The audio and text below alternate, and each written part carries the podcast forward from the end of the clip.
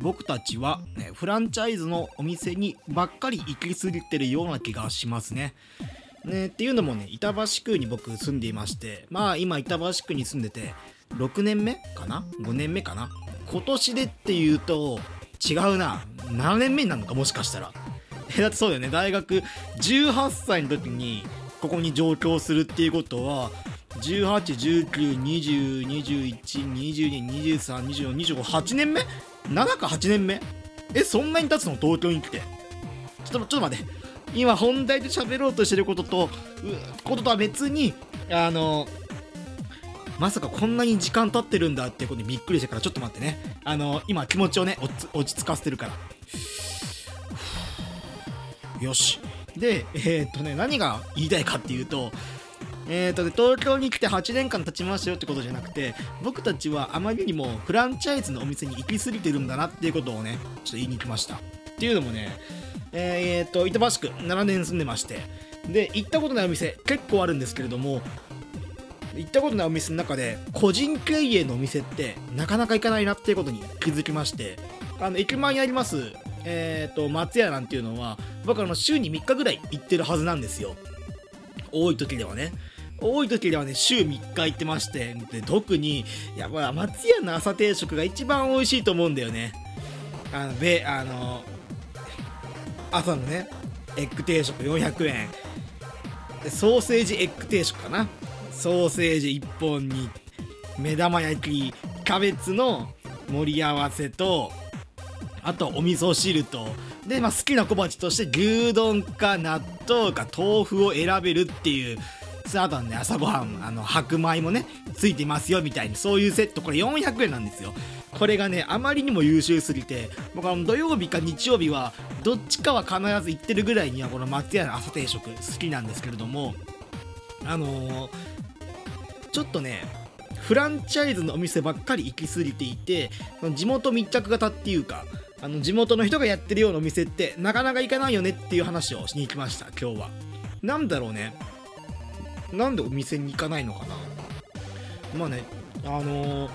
一つはね入りにくさっていうのもあるよね。例えば鳥貴族とかそういうあのフランチャイズな居酒屋さんじゃなくて、まあ、地元の人がやってるような居酒屋さんっていうとちょっとね僕今24歳、まあ、今年25歳になるなるんですけれども25歳の僕じゃちょっと入りにくいかなっていうのがあるんですよねちょっと。その何ですか地元特有のその常連さんばっかりで出来上がってるような空気感みたいなそのお店の主人と常連さんの会話がすごく盛り上がっててすごい疎外感があるみたいなことをねあの味わってもないのにイメージ先行型でそういう風に思っちゃうみたいな。あとあのー、やっぱあのー、フランチャイズっていうと工場で大量生産してるんで安いんですよね。うん何もかも。安いんですけどやっぱ地元にそのね地元の居酒屋さんだと高くなっちゃうのかなっていうこれまでイメージ先行型ですよ。実際にそうじそうでしたってことじゃなくてイメージ先行でそういうなんかマイナスのイメージばっかりが先行してしまった結果その地元のお店に全然行かないっていう確かにね僕の僕のね地元っていうかあの今の住んでる場所駅前に松の屋あの松屋のあの兄弟みたいな。松屋が牛丼のお店だとすると松の屋は、まあ、あのカツ系だね。あの揚げ物系の店。でこのロースカツ定食っていうのが松の屋だとほんとなんかキャンペーン中ですとかあると定食500円でロースカツ定食食べれちゃうんですよ。そうなっちゃうと1000円出して地元地元のあのフランチャイズじゃないあの活動に行くかって言われたらなかなか行かない。仮に1000円出してじゃああのえーと、ロースカツ食べに行こうかと思ったら僕和光さん行くし。あの松の家の1個ワンランク上のえー、と和光さんとかサボテンとかねそっちに行っちゃうみたいな。またなんかの1個上の階級のフランチャイズのお店に行くよねっていう話をねまあしたいんですけれどもまあねあの板橋なんて2018年になって明日にはあのダムの底に沈む運命にあるんで、まあ、別にそのどうでもいいんですけれども。っていうかまああの明けましておめでとうございます。はい。あのー、今日僕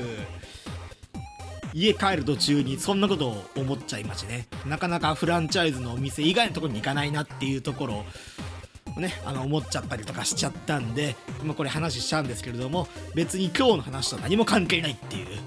えー、別にいいんです。もう板橋なんてもう明日明日もアトランティスの謎のように一番下の地下の海底までね沈むんで板橋ごと丸ごとね板橋の全住民がもうアトランティスのもう海底で過ごすことにはなるんでなるんで別にいいんですけれどもでそうじゃないんですあのー、2018年明けましたおめでとうございますとこんなねあの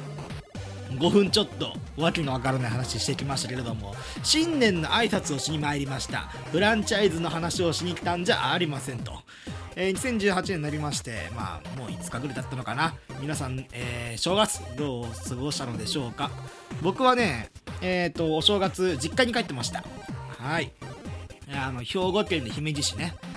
あの、姫路城が近くに見えるところに住んでいます。まあ、あの姫路もね、僕が新幹線で出発した直後に、あの、ダムの底にまた沈んだんで、今日のね、今週の僕の好きなフレーズは、えーダムの底に沈むっていうフレーズが好きなので、まあ、まあ随所随所に、あのー、このフレーズを盛り込んでいこうと思うんですけれども、えー、姫路行きましてで、あのー、実家帰るのもねどうしてもね1年に1回になっちゃうんですよね。あのまあ、忙しいんで社会人なんで夏休みとかねあるんですけれどもうんまあなんか夏はイベントとか多いしなかなか帰れないなとなるとやっぱその正月っていうとどどっかねあの静かな雰囲気もあるんで、まあ、その時に帰ろうってことにしてるんでで、まあ、1年に1回まあまあ1年ぶりですよあの姫路市に戻ってまいりましてあの、僕がね高校卒業したあたりまあ18歳の時今から言うと56年ぐらい前7年前7年 7, 7, 年 7年ぐらい前ね、うん、ぐらいから姫路駅の周辺をあの都市開発化要はもう今の古い建物を壊して新しい建物に変えてであの姫路市っていうのは皆さんご存知えー、っと世界遺産世界遺産だっけ？姫路城って。世界遺産の姫路城がありますんでまあまあその観光都市にするためにあのー、商業施設とかを全部作り直してきれいにしてで道とかも広くしてあのもう姫路駅っていう場所からねあの駅ビルとかも全部建て直してであの新しい観光客の皆様をそのお出迎えしようみたいなそんなの6年ぐらい7年ぐらい前からずっと工事やっててでようやくね工事の方も終わりましてでまあ今年あの姫路駅に戻ったんですけれどもまあ綺麗になってましたね。はい。道も広いしあの古かった商業施設とかも全部作り直しちゃってであの地面とかもねあのレンガレンガかなあれは。なんかね歩きやすいようなそしてなんかおしゃれなあの感じになっていてああ我が姫路もついにこの都市化が始まったかと思ってたんですけれどもでもやっぱりね工事っていうのはねあの6年7年だとねそんなねあの広範囲にできませんよ。ちっちゃなところから始めていこう。姫路駅周辺、えー、徒歩 50m ぐらいのところから始めていこうとかね。そういうレベルなのでちょっとね5分10分ぐらい歩くとあのー、僕も帰省の際に姫路駅に降りてそっからひどい家族ですよ。あの妹はあの忘年会に友達と忘年会に行っています。父親は仕事をしています。母親はえー、えーなんかその運動施設っていうかあのー、コナミだね。スポーツ施設。あれなんて言うんだっけ？まあいいや。そういう施設に行っています。でじいさんばあさんは今日僕帰ってくること知りませんみたいな。なんで向かい山なしにお前は歩いて帰ってこいっていうことを告げられてひどい家族ですよ本当に。なんであの姫路駅から歩いて帰ってたんですけれどもあの都市開発化が終わったって言ったんですけれどもやっぱりねあの巣鴨城になってました、えー、山手線の巣鴨駅。これよりもねかなり2倍のいいような形になったんですけれどもでもね 100m も歩くとあの巣鴨以下っていうかこれなんどこら辺かな？あの東京の駅で言うとどの辺と同じぐらいかな？あのー、高田の馬場。高田馬場だとちょっと大きすぎるな。だから山手線だとうぐいす谷みたいなところ？かな、うん、100m ぐらい歩くと昔はねなんかもっとあのー、そういう風俗街とかあったような気がしたんだけどね。姫路って。なんかね数減ってて。まあ風俗街っていうよりかは、まあ、どっちかっていうとスナック。昔のカラオケスナックとかあのママさんがいてみたいな。そういうスナックとかがねあれはね潰れてないのよ。なんかお客さんいんのかなって思いつつね歩いてて。ねあの巣鴨以上になったところと相変わらず巣鴨以下の姫路をね見まして思ったのがあの新しくできた建物姫路の横文字が多いんですよね。しかも和製英語じゃなくてなんか英語和製英語でもないフランス語イタリア語みたいな。あピオレとかね、えー、あとはテラッソとかね。これは今姫路にできた新しい商業施設の名前なんですけれども何それみたいな。後でみたいなものみたいな。ただねやっぱ田舎者がねつけるんでね。あの多分誰もねテラストもピオレも何の意味かはね僕もよく分かってないっていう。えー、えー、とそんな地元帰りですね。でおとんどがねこれ夏にも言った気がするんですよ去年の。おとんがポケモン GO にめちゃくちゃハマってるって話してて。でまだやってんのかなと思ったら相変わらずやってて。であのー、正月1月の1日かな元旦ですよ。元旦のあのー、午後3時ぐらいですかね。急にね僕を車に乗せてあのー、もともとねちょっと親父とは約束があって、まあ、そこのまあ、約束の、まあ、遊ぶ場所まで行くついでにちょっと寄りたい場所があるから寄っていいかって言われて車でブーンと動かせて。で、まあ、10分15分ぐらい走らせてどこ行くのかなと思ったら図書館。図書館なんだけど別に1月1日って図書館やってないんですよ。別にあの今何か本借りてるわけでもないって言ってたんで何しに行くんだろうと思ったらおもむろにねあの路上駐車してでちょっとあの用事済ませるから車で待っててもいいよって言われて。いやいやいやそこまでねなんか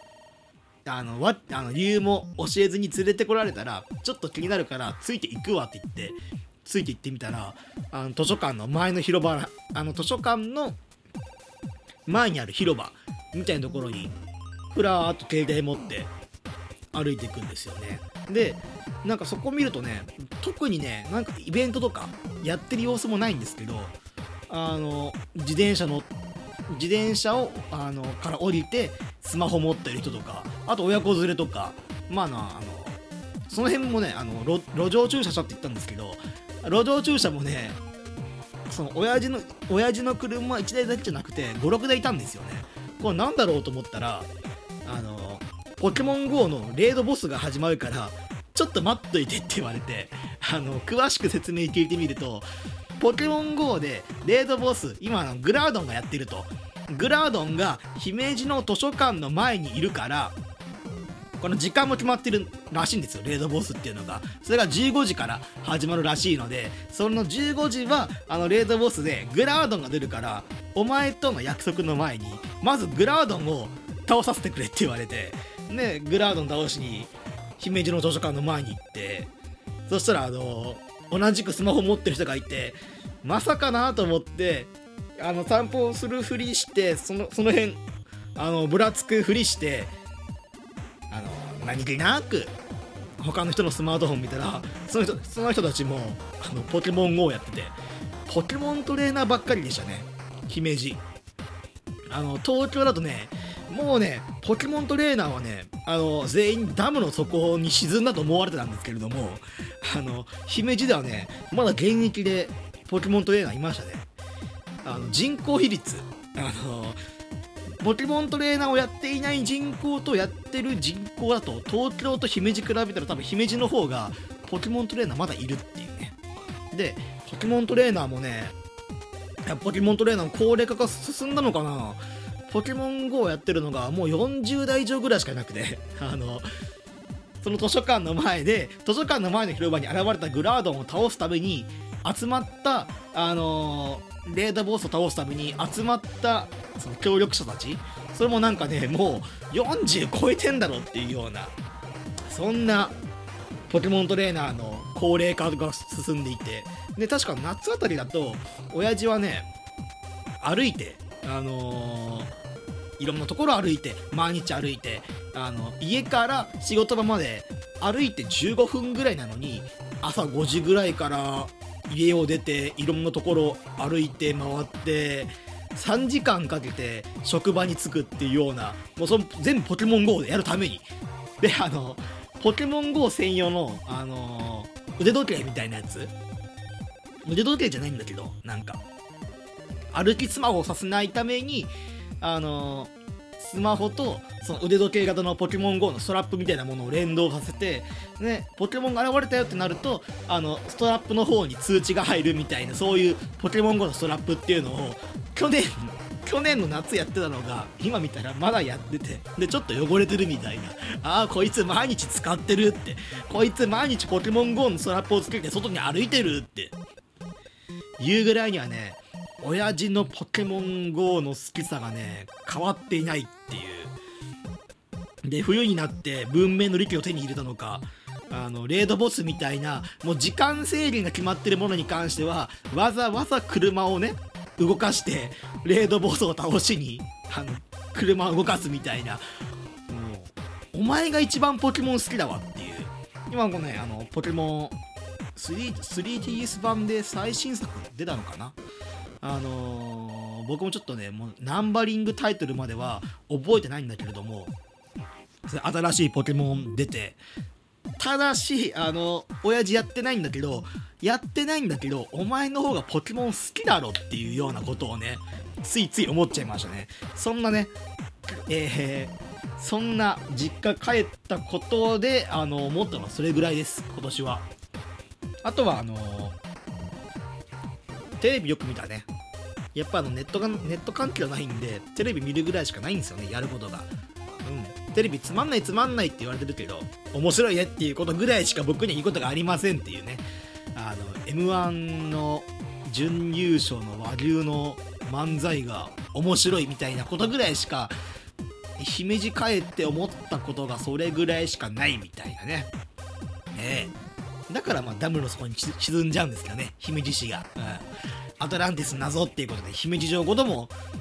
海底の底に沈んでで姫路城の中に宝物があるからそれを見つけるためにダイバー集団が集まってみたいな。でそこから始まるディオ第3部みたいなね、えー、ジョジョの第3部が始まるみたいな。そんなわけで、えー、オープニングワーク以上です。2018年。何最後？どうした？えー、2018年、えー、面白くなければゲームじゃない、えー、今年もよろしくお願いしますと、皆様にとっていい年でありますようにっていう風になると、えー、終わりみたいな感じになるんですけれども、えジングル挟んでまだまだやっていきたいと思います。よろしくお願いします。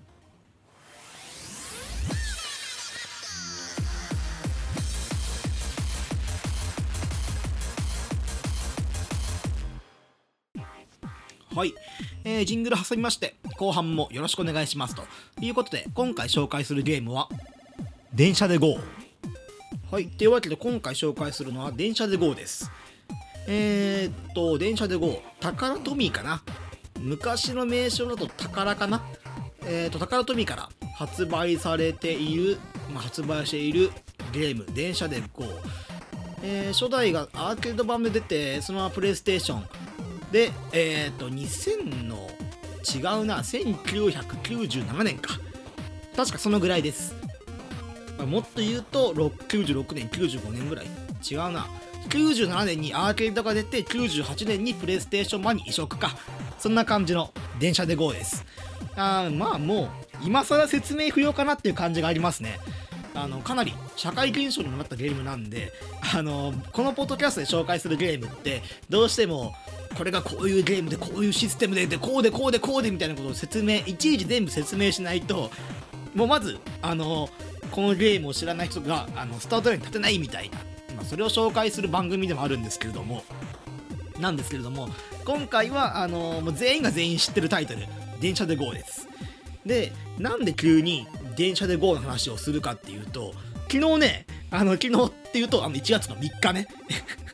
あの1月の3日の10時半に夜のね夜の。1月3日の夜の10時半にコインランドリーの乾燥をする間暇だからラウンド1に行ったらえー、電車で GO のアーケード版がリメイクっていうか最新作で登場していたよっていう話です。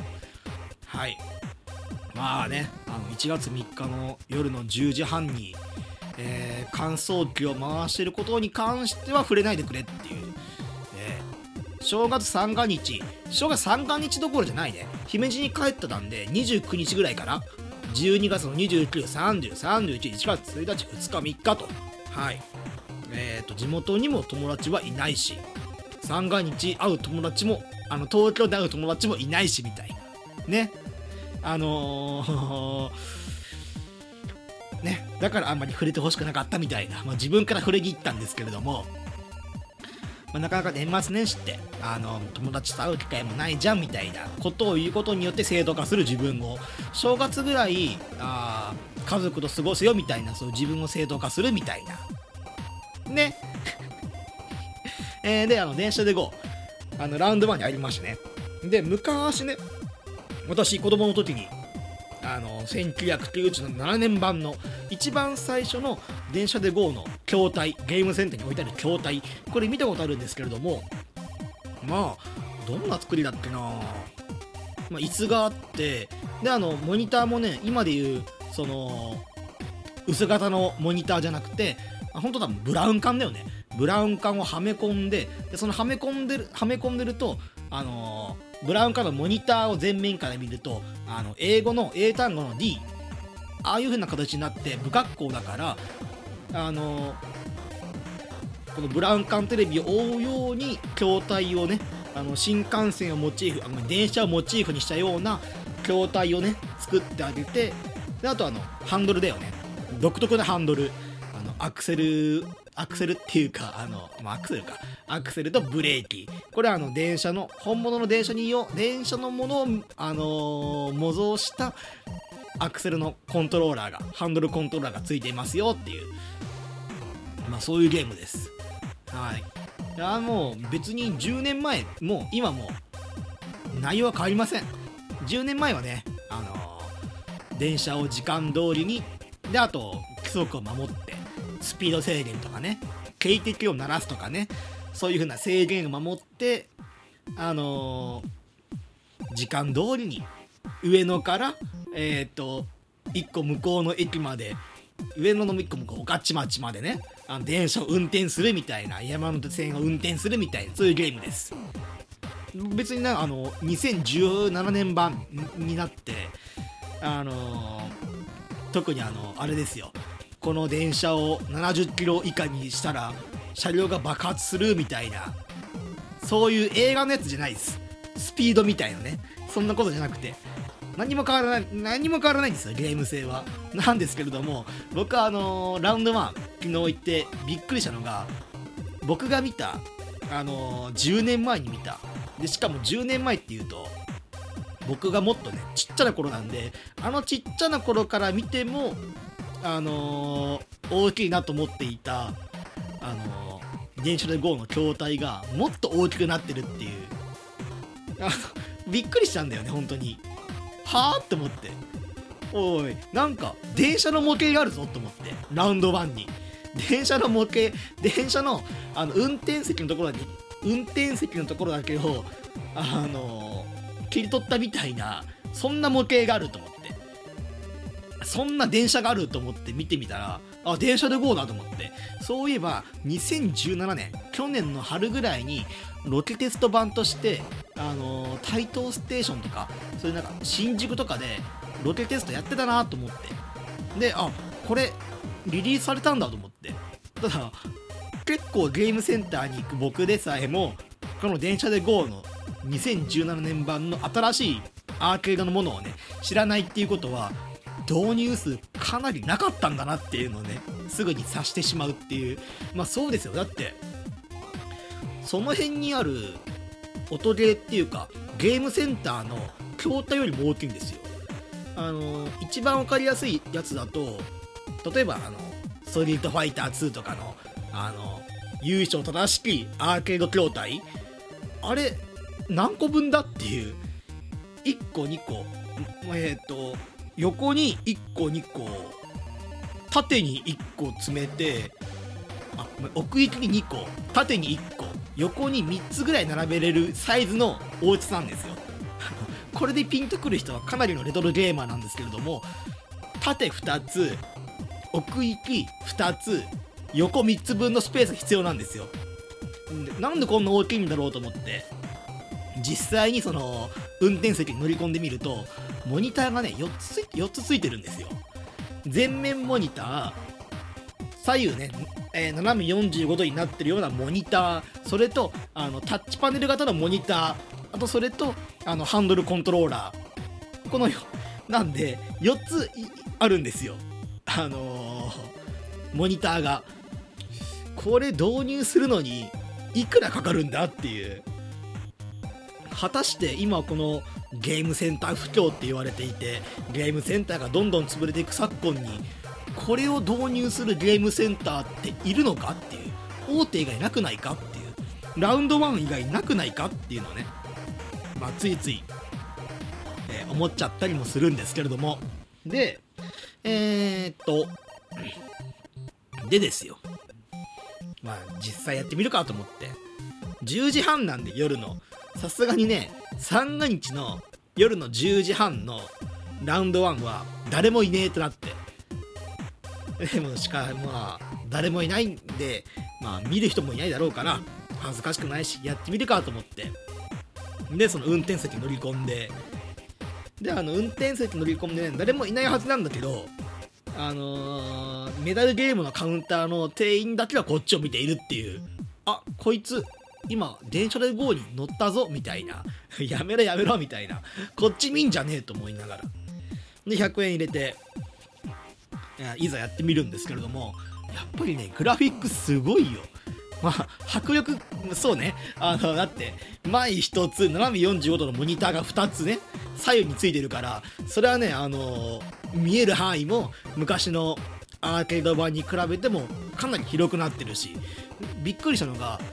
まあまあ電車で GO ってもともとそうなんですけれども実際の地図に基づいて作られているんですよあれって。あの風景とかは。なんで多分今あの昨日やったのが目黒からえっ、と目黒渋谷間かな？違うな。あの各駅でで各駅ででしかできないから。確かね目黒目黒から渋谷って隣同士だっけ？やばい。8年住んでるのに山手線のあれの配置がよく分かってない。上半分しか使わないからな。池袋から秋葉原までの上の半分のところしか乗らないせいで新宿から下のところって全然わかんないんですよね。あの新宿は敵渋谷はパナイみたいな。あとは原宿も敵みたいな。黒人があの原宿のあの大通りをあの大通りっていうかあのファッション通りっていうんですかね。であの黒人がね僕の服を引っ張りながら「お兄さんこれ買う。お兄さんこの服買う!」ってずっと言われてたからあいつも敵なんですよ。なので新宿原宿渋谷敵なんでなかなかね池袋よりも下っていけないんですけれどもえー、多分渋谷から目黒間。多分今実際に電車乗って見てもああのビルあるこのビルあるみたいなことあると思うんですよね。そのぐらいあのしっかり作られていて。まあゲーム性は変わらないんであの経歴鳴らすポイントがあったりとかあとタッチパネルのところかな。タッチパネルのところでえっ、ー、と下故障あのタッチパネル上にもねえっ、ー、と今何キロの速度で出してますよってなるんでそれをタッチすることによって下故障よし。今、えー、法定速度守っています。60キロ守っています。下故下故障よしってやるとあのタッチパネルを押すとえっ、とボーナスポイントがもらえるっていう。何なんだこのゲームっていう。リアルにリアルを追求した結果もう本当に駅の職員になった方が早いんじゃないかっていうぐらいにはそこまでリアル追い詰めるとねもうなればいいじゃん駅の職員に。俺100円払ってこのゲームやってんだから8時間フルタイムで働いてお金もらった方がいいじゃんって思うぐらいには。あのそういうふうに思っちゃいましたね。でせっかくねこのゲームあのー、昨日かなあの電車で GO のアーケード版最新作やったんでじゃあちょっと昔の電車で GO のあの映像かな？ゲーム映像。これちょっと YouTube で見てみようかと思って。あの電車で GO の奇跡を振り返るっていう動画があってこれどういう動画これどういう動画かっていうとあの初代アーケード版の電車で GO から最新作2017年の電車で GO のあの映像を振り返るっていうこんだけねクオリティが上がっていったんですよっていうのをねあのー、映像で出してくれるんですけれどもびっくりしたのがもうね2001年の PS2 版の時点で結構ねリアルに作ってあんの。あの あれ？と思って。ここねあの僕動画見るまではやっぱり昔の、えー、電車で GO はポリゴンばっかりで分かりにくかったけど今回のはよくできてますわみたいなことをねあの言おうと思ったんだけどあれ？2001年の時点で結構綺麗だぞっていう。むしろあのちょっとやばいなと思うのは、えーと、ワンダースワン版の電車で GO があの結構来てるなこれっていう。白黒で何が起こったのか全然わかんねえなっていう。これぐらいなんですよね。あの電車で GO のワンダーツワン版ぐらいがやばいっていう。それと同時にあのもう一個新しく新しく知ったのがえーと、2018年の2月のいくつか忘れちゃったんですけれども電車で GO のあの家庭用版が新しく出ますよっていうニュースが出ててええー、と思って電車で GO えー、PS, PS4 で出るのかなみたいなことを思ってあのタカラトミーの公式のホームページ見に行ったらあの電車で GO のハンドルアクセルとブレーキになるハンドルっていうのをね販売してでこれをあの HDMI ケーブル付属してるからモニターとかテレビとかにつなぐともうすぐにあの2004年版2001年版か？2004年版か。2004年版 PS2 のあのー、電車で GO を丸々移植したんでこの電車で GO のハンドルコントローラーを買えばすぐに遊べますよっていうのが紹介されてて確かね1万6000円ぐらいかな。結構するんだよね。ソフト自体自体は丸々移植なんだけれどもまああの一応ね HDMI にもあの綺麗なね画面にも対応させれるようにあの16対9とか表示をあの調整したりとか、まあ、HDMI 用に、まあ、高画質にしましたよみたいなことをね紹介してあったんですけれどもこれいるかっていう要素が1個だけあってこれはあのタカラトミンの YouTube の公式の動画あの2月の20日に出るこのハンドルコントローラー付きの電車で GO はこうなってるみたいな紹介動画でなんとあのハンドルアクセルとブレーキの踏むハンドルの真ん中に懐中時計を置くスペースを今回、えーと、作りましたっていう。最初から懐中時計置く用のスペースとしてあのハンドルコントローラーをわざとへこませてありますのでそこにご自身で買った付属品ではありませんって書いてるの。字幕でもう下に。ご自身で買った懐中時計をそこにはめ込むことによってより電車のあの駅員さんの気分が運転手の気分が味わえますよみたいなこと書いてあってそれ唯一いらないだろみたいな ことをね思いましたね。そのぐらいです。はい。はい。ということで、まあ、電車で GO なんだけれどもあのー、昔はねそんなにね興味なかったんですよね。あの電車って言われても僕はあの姫路に住んでいてあの正直言うと電車に全く乗らない生活をしていたせいであの山手線って言われても京浜東北線って言われても全然ピンとこなかったんですよ。まあ5歳から18歳の僕はね。なんだけれどもあの実際にね、まあ、東京に上京してみて山手線も乗るし京浜東北線も乗るしでなんとなくその地図がねあの路線図っていうのが頭の中に入ってる状態でやってみると結構ね昨日やった感じ楽しかったんだよね。でしかもあの熟練モード。あの2017年版のアーケード版の方ね。これ動画も上がってたんですよ YouTube の方に。これ熟練モードっていうのがありますよって。あ見たんでちょその様子ね動画で見たんだけれども僕が昨日やったやつと何が違うかっていうとあの、僕の方はね、まあ、チュートリアルモードっていうことで一番ねセンターのモニターにあのあとこのこのぐらいの時間ですよとか今速度こんぐらいですよ。ブレーキはあブレーキアクセルのその今ブレーキがこう何段階目で今あなたは、えーと、ハンドルを動かしてますよっていうのを表示されるんですけれどもそれが全部表示されずに手元の、えーと、タッチえー、タッチパネルか。タッチパネルに全部情報出ていてで下故障もこれでやってください。あとはもう警笛鳴らすもこれでお願いしますっていう風になっていて。なかなかね前だけ見てると全然あのいつの間にか速度超過してるからちゃんと下のタッチパネルを見ながらあちょっと今速度速いからブレーキかけようかみたいなこともやりつつ。でえっ、といろんな情報を見つつみたいな。いやだからそこまでリアルにするならもう運転手になった方が早くないみたいなフルタイムで働いて運転手になった方が早くないみたいなことを思いましたね。あの今それ思い出した。熟練モード。やり込みも楽しいんだろうね。ただねやっぱ開発費がかかってるからかな。えっ、ー、と導入するのもお金かかるのかな。あのモニターいつもあるから。えっ、ー、とワンクレジット200円でした。チュードリアルは100円ただえっ、ー、とそれ以降遊ぶにはネシカっていうセガかな？セガのあの ID カードを持ってなきゃ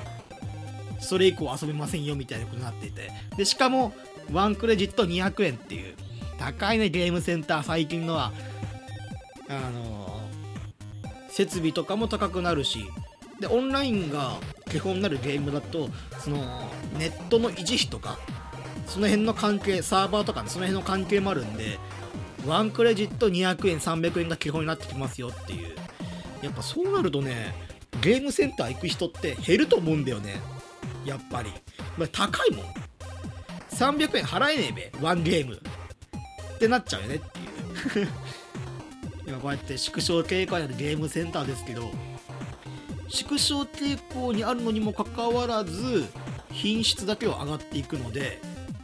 結局誰が負担するのって言われたらユーザーが負担するしかないよねっていう。そうするとワンクレジット300円ぐらいであの最初やっぱユーザーが多いとなんとかなるんですけれども敷居で高くなるとユーザーって減っちゃうんでこの少ないユーザーが大きなものをあの支えなきゃいけないとなると